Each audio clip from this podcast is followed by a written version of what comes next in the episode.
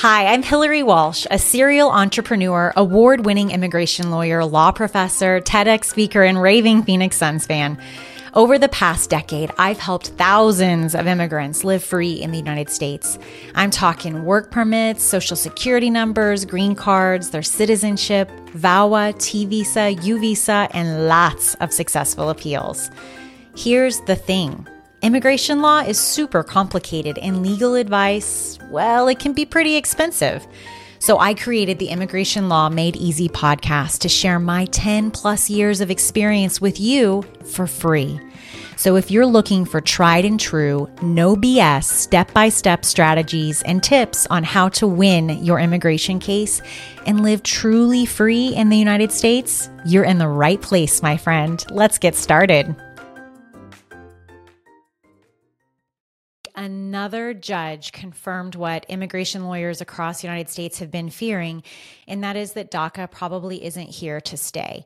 And if you're someone who's waiting around for DACA, you have applied and perhaps you're waiting for your application to be adjudicated or you're waiting for the program to be reopened, frankly, I would not hold my breath on this. And I would instead contact me or another experienced immigration lawyer who's very innovative to try to find another opportunity for you. I will share share that every week I meet with people who they are either coming in to renew their DACA or they are asking about DACA to see if maybe they can apply for it because they are looking online and seeing that perhaps they meet all the qualifications.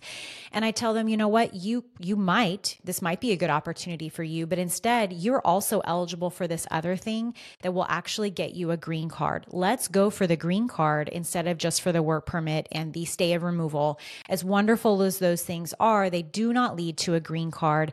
And if you don't already have DACA, then you're pretty much not from what it looks like, not going to get something unless Congress creates a new law.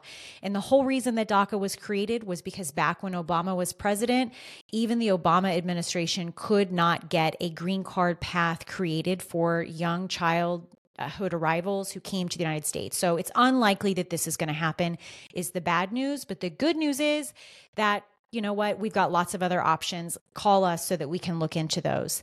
And now, if you're someone who has DACA and you're hearing about these decisions, if I were you, I would be very concerned that the possibility that my DACA could be taken away is a very real possibility. No court has pulled the trigger on that yet because it's a really crappy thing to do. But I fear that this is something that may happen in the next year. So here's what I would recommend as the number one thing regardless of what happens with the DACA program, what we know is what we have access to today. And today you have access to something called advanced parole. You usually only have access to advanced parole if you have a green card application pending or some other type of, you know, status in the United States. So use DACA while use this advanced parole opportunity while you have DACA for sure. And right now, we know that you have DACA for sure. So apply for advanced parole. That way, later on, if you have a US citizen child who turns 21 in some odd years, some, some number of years, you have a lawful entry, a legal entry into the United States through your advanced parole. Or if you marry a citizen or a lawful permanent resident who eventually becomes a citizen, they will be able to petition for you because you have this legal entry.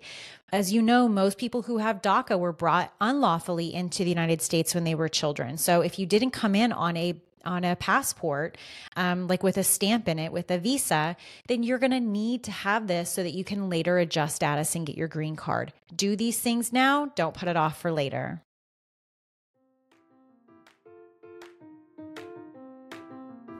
My friend, I'm so glad you joined me today. If you have a friend or family member who may need some immigration law guidance or even just day to day encouragement, please send them a text or email or a DM on social media and say, hey, I think this podcast is going to help you.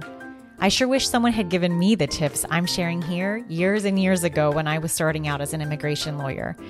Thank you so much for being here. I'll see you next week, same time, same place. Adios.